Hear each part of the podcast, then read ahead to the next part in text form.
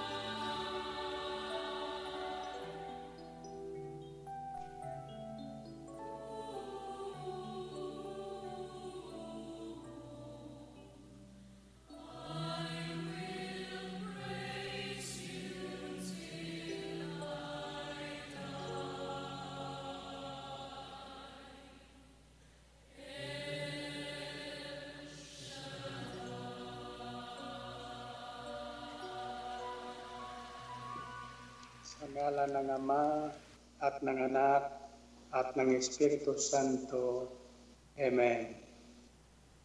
Yahweh, Diyos ni na Abraham, Isaac at Jacob, muli ka naming pinasalamatan, pinupuri sa lahat ng mabuting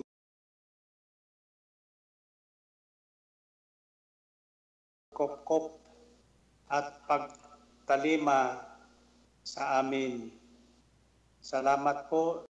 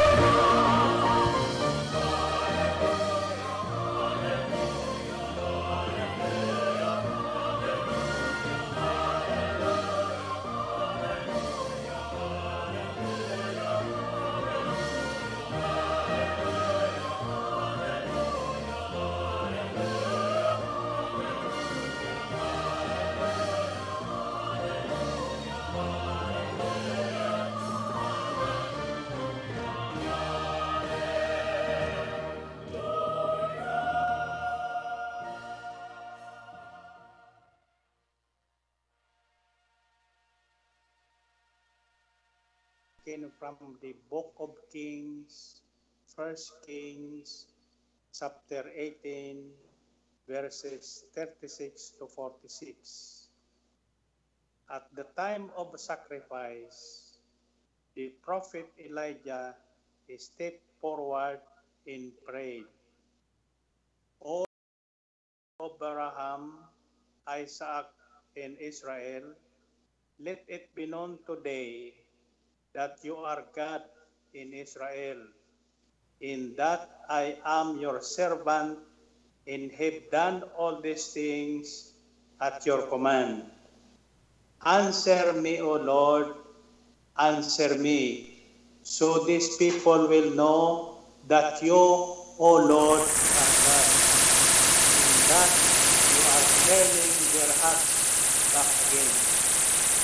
Then the fire of the Lord fell and burned up the sacrifice, the wood, the stone, and the soil, and also licked up the water and the trench. When all the people saw this, they fell prostrate and cried, The Lord, He is God. The Lord, He is God. Then Elijah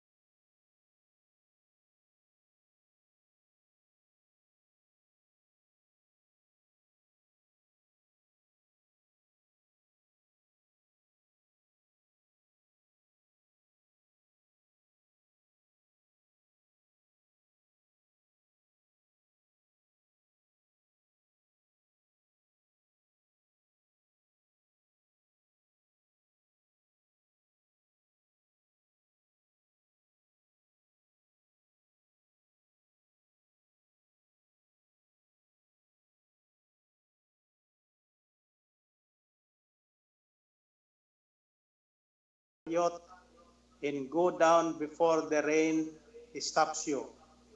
Meanwhile, the sky grew black with clouds. The wind rose and heavy rain came on in Ahab of to Israel. The power of the Lord came upon Elijah and tucking his cloak into his belt, he ran ahead of Ahab all the way to Jezreel. Purihin ang Panginoon. Nang ikatlo ng hapon na siyang oras ng paghahandog, tumayo si Elias sa harap ng dambana at nanalangin ng ganito. Yahweh, Diyos ni na Abraham, Isaac at Jacob, patunayan po ninyo ngayon na talagang kayo ang Diyos ng Israel at ako ang inyong lingkod. At ginawa ko ang lahat ng ito pagkat ito ang inyong utos.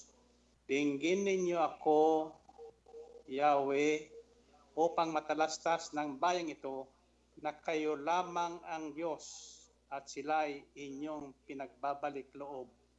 Noon day, nagpadala ng apoy si Yahweh at tinupok ang handog, ang kahoy at ang mga bato at lupa sa paligid, pati ang tubig sa kanal ay natuyo.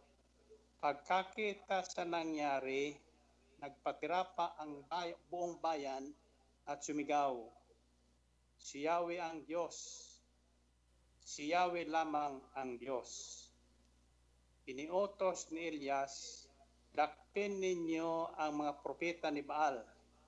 Huwag bayaang may makatakas kahit isa. Dinakip nga nila ang mga tao at dinala ni Elias sa batis ng Sison at pinagpapatay. Sinabi ni Elias kay Akab, lumakad ka na, maari ka nang kumain at uminom. Naririnig ko na ang lagunos ng malakas na ulan. Samantalang si Akab ay kumakain at umiinom, umakyat si Elias sa taloktok ng Carmelo, sinob, sumubsob sa lupa, sinabi niya sa kanyang utusan, tumaas ka pa ng kaunti at tumanaw sa dagat. Umakyat nga ang utusan at tumanaw sa dagat. Wala po kong nakitang anuman, wika ng utusan. Ulitin mong makapito, utos ni Elias. Sa ikiputong pagtanaw, napasigaw ang utusan. May nakita po akong gapalad na ulap na pumapailang lang mula sa dagat. Madali, sabi ni Elias. Sabihin mo kay Akab na singkawan ang karwahe at lumosong kaagad. Baka siya'y hindi makalis dahil sa ulan.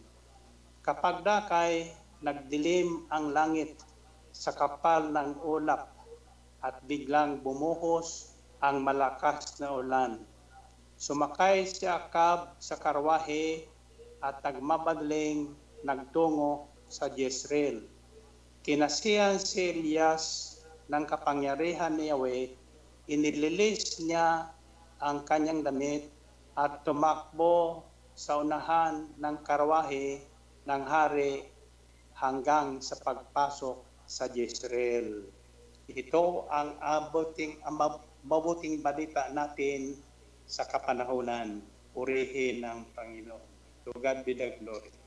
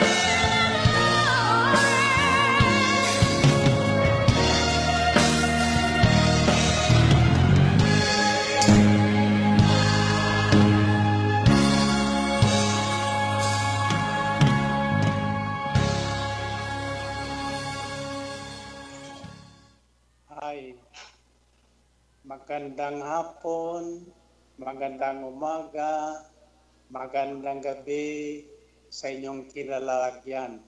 Saan man kayo naroroon sa bawat sulok ng daigdig. Ito po ang ating mabuting balita tungkol po sa kapangyarihan ng panalangin sapagkat ito ang kailangan natin ngayon. Hindi baril, hindi kanyon, hindi gamot, kundi panalangin na mabisa at makapay, may kapangyarihan. Kaya muli nating susugan ang buhay ni Elias. Sabi sa Biblia, Elijah was a man just like us. But when he prayed that it should not rain, it did not rain. When he prayed that it should rain, agad-agad umulan.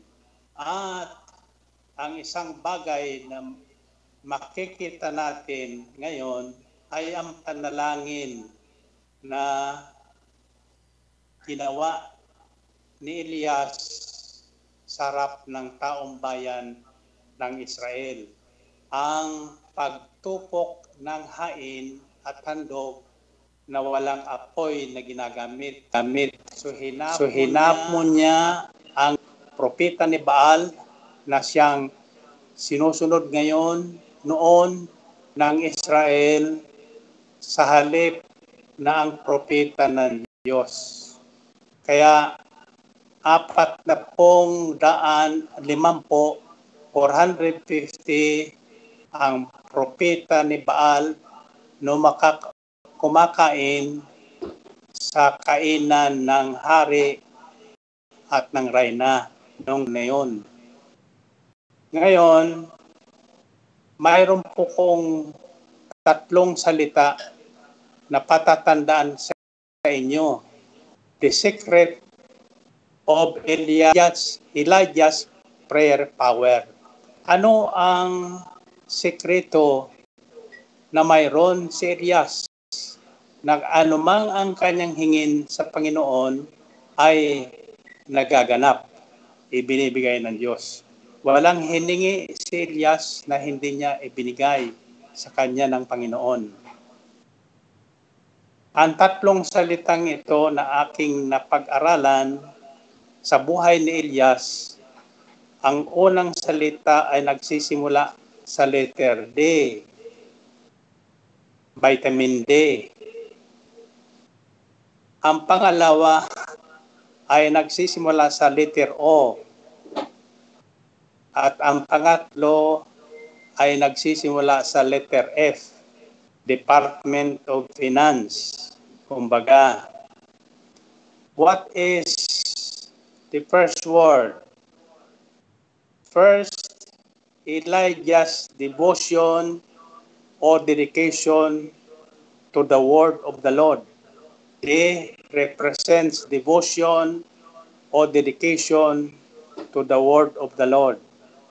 It's found in verse in chapter 18, 1 Kings, verses 1 to 2.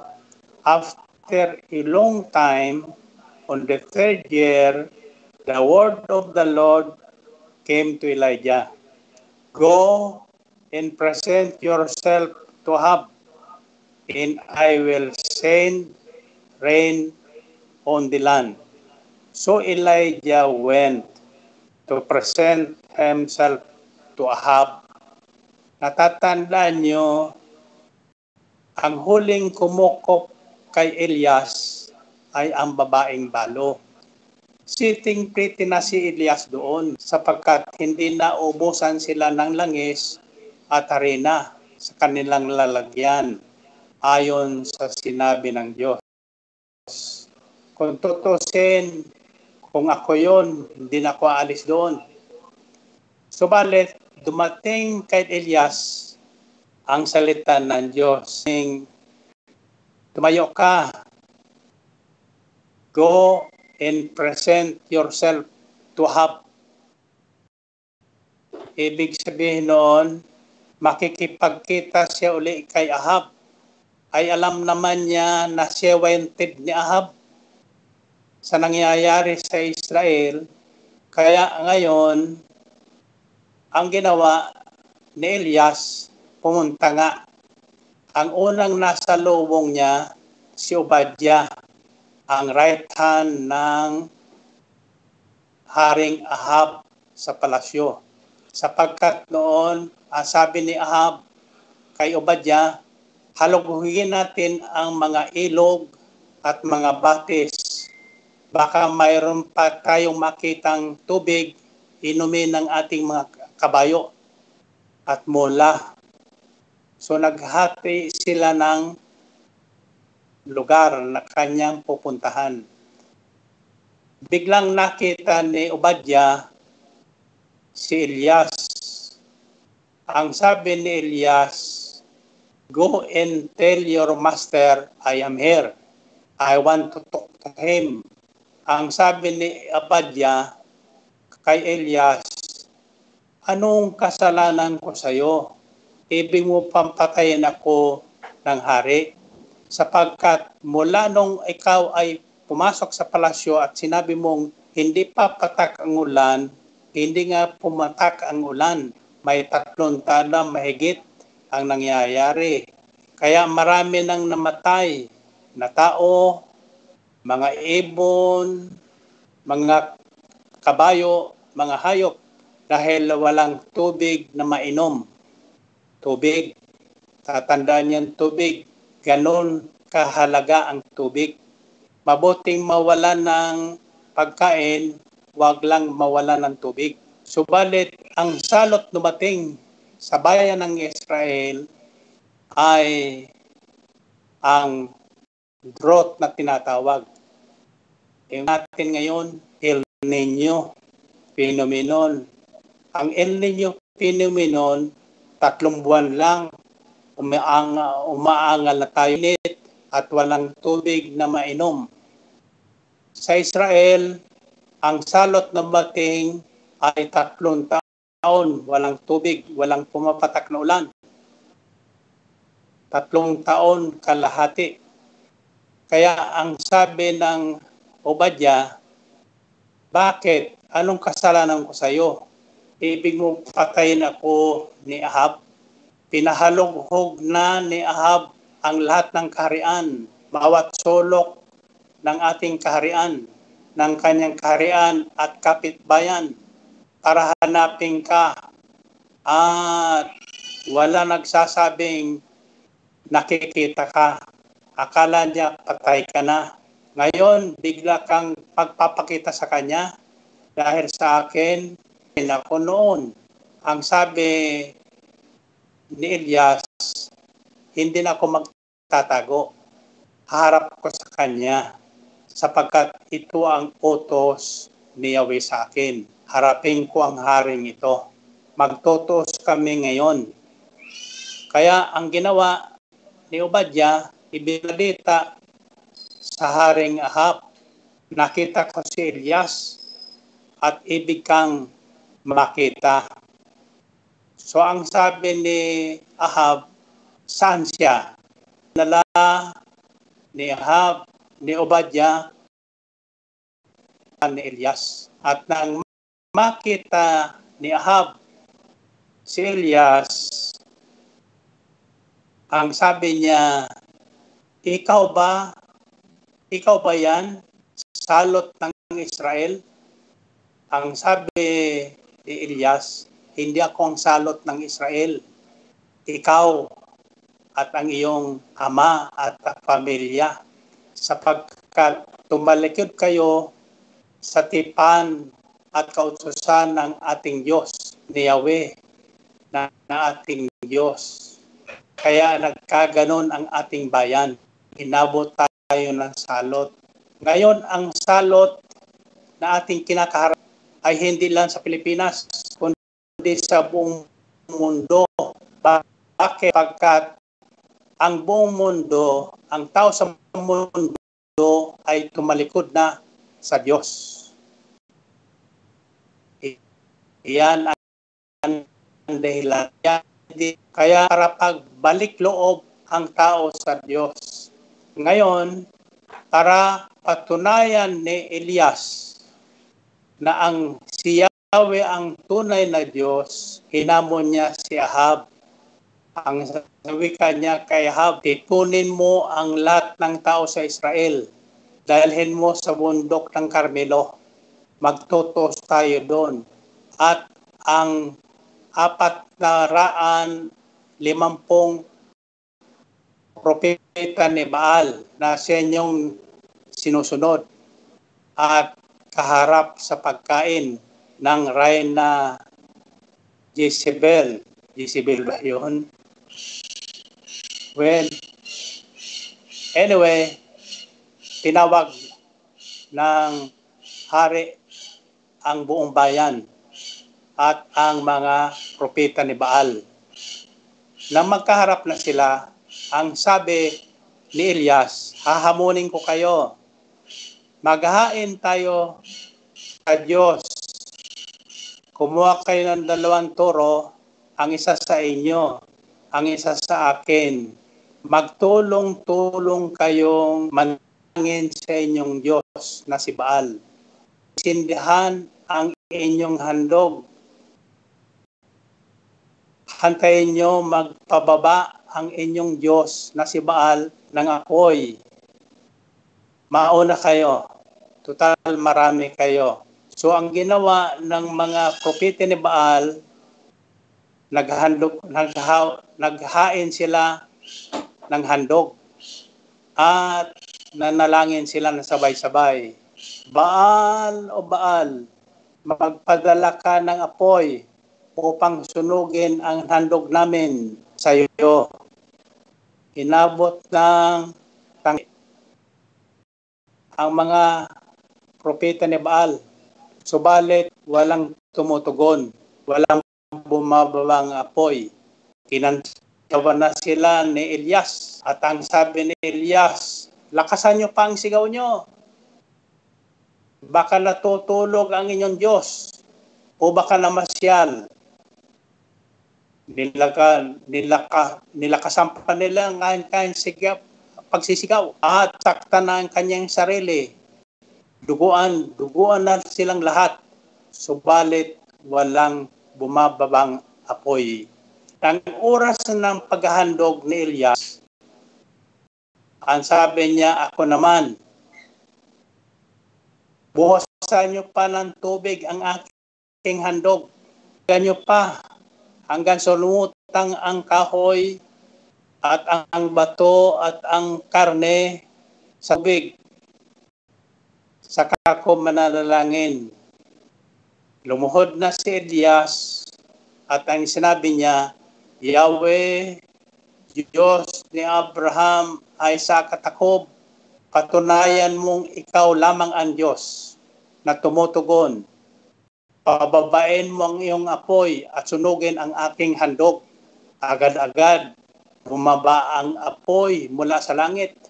Sinulog ang handog ni Elias, ang kahoy, ang karne, at ang tubig sa paligid, pati ang bato. Walang natira. Nang, maki, nang mapansin ng taong bayan ng Israel ang nangyari sa handog ni Elias, nagpatira pa silang lahat. At ang sabi nila, si Yahweh lamang ang Diyos. Sila, si Yahweh lamang ang Diyos ng Israel. Bahin natin siya.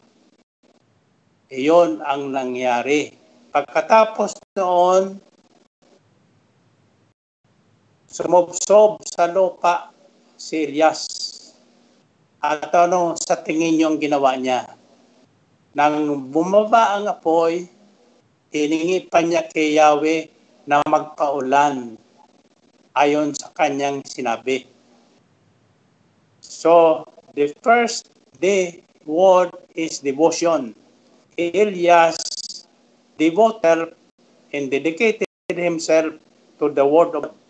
Kapag anong sinabi ng Diyos, ang kanya sinusunod. Wala siyang pinakikinggan na balita. Kaya ang sinasabi ng Diyos, ang kanya lamang naririnig. Mula nang tawagin si Elias, hindi siya nakinig ng usap-usapan sa paligid ng balibalita. Ang kanyang pandinig ay nakatuon sa sasabihin sa kanya ng Diyos at agad-agad naman niyang sinusunod. The second character traits of Elijah's prayer power is obedience. His obedience to the word of the Lord. Ano mang sabihin ng Panginoon, kanyang sinusunod. Tayo, pakinig ng pakinig. Hindi na natin sinusunod. Kaya walang bisa ang ating mga panalangin. Nawa, ang nangyayari sa ating daigdig ngayon ay magsilbing paalala sa atin na ang taong bayan sa mundo ay nakakalimot na sa Diyos. Kailangan nating magbalik loob. Isang himala ang gagawin ng Panginoon para magbalik loob ang Diyos, ang mga tao sa Diyos. Ang pagkawala ng COVID virus na ito. Ako'y nakatitiyak na mawala ito. Hindi na magtatagal sapagkat kaulanin ng Diyos sa buong mundo ang pagnanarapat sa taong sa kanya ay nananalig at nanampalataya tulad ng pagpatak ng ulan sa Israel para matapos ang salot ng pagkatuyo ng, ng mga batis, hilo at mawalan ng inumin ang buong bayan ng Israel. Obedience to the word of God. John 22 to 25, do not merely listen to the word it says. Huwag ka lamang makikinig sa salita ng Diyos. Gawin niyo ang nararapat. In 1 Kings verse chapter 18 verse 2, Elijah went and present himself to have So, iyan ang po ang sekreto ng prayer power ni Elijah. Nakikinig sa kanyang kasasabihin niya at naman ang kanyang sinusunod. Obedience, devotion, and dedication to the Word of God and obedience to it.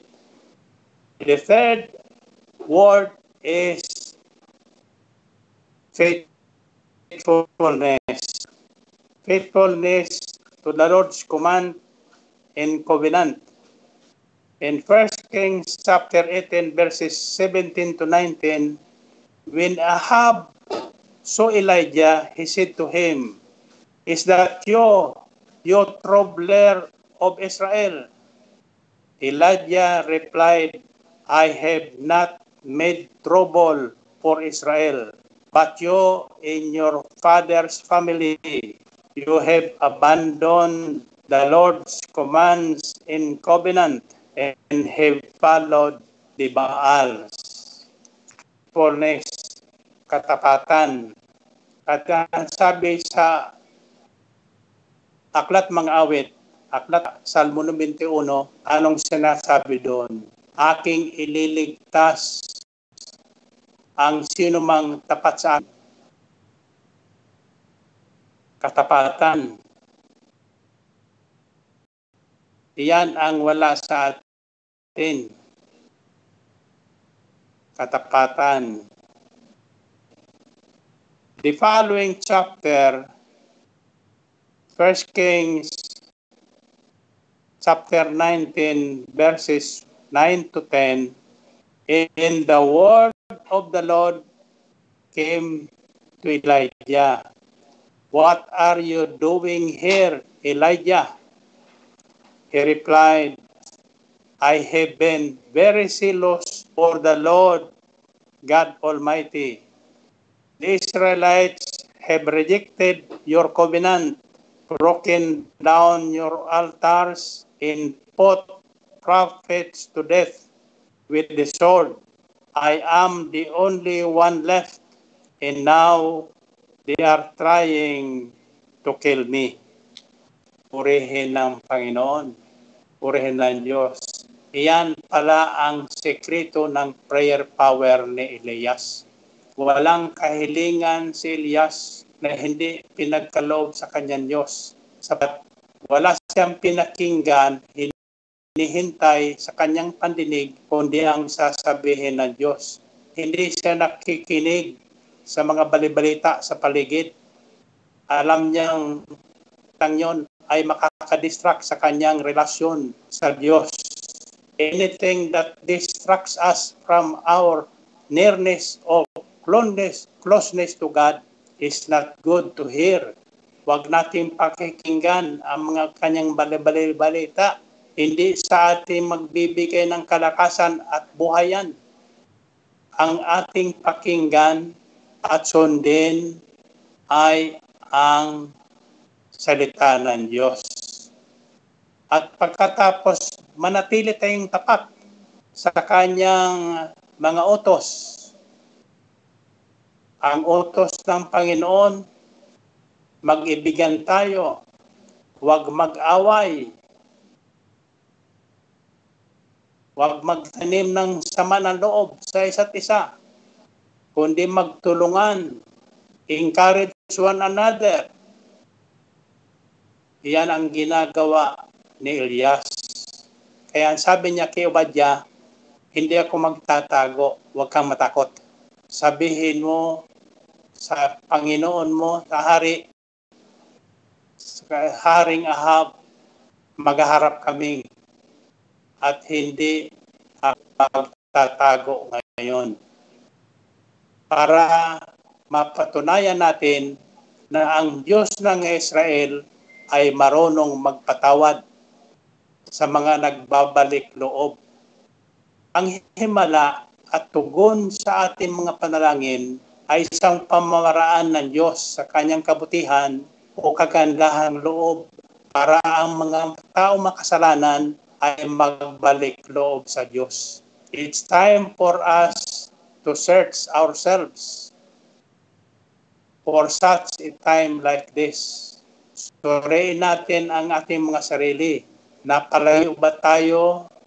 Lumabag ba tayo sa utos ng Diyos? Huwag nating sisihin ang sinuman. Kundi tayong mga nakakilala, mga tinawag ng Panginoon, ang ibalita natin sa ating mga social media, Facebook, o kung ano man yung gadget, ay ang mabuting balita ng kaligtasan.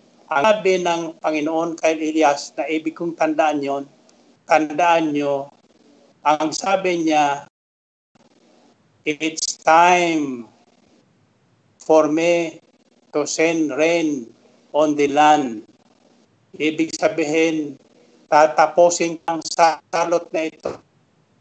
Ito sa balik loob lahat nakikinig ngayon, alam kong anuman ang inyong kalagayan, anumang ang karamdaman nyo, pagagalingin kayo ng Panginoon.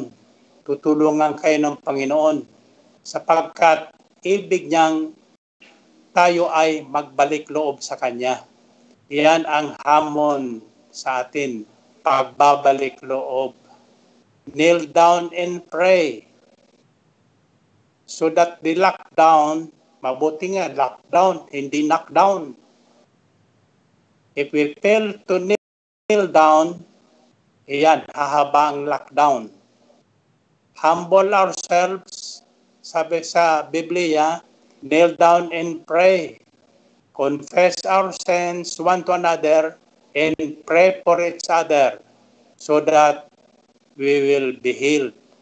The prayer of a righteous man is powerful and effective. We are just like Elijah. Sabi sa Biblia, Elijah was a man just like us. Tulad din si Elias. Subalit nang tawagin siya ng Panginoon, nagkaroon siya ng devotion o dedication sa salita ng Diyos. Hindi niya pinakinggan ang usap-usapan sa paligid. Hindi siya naistorbo.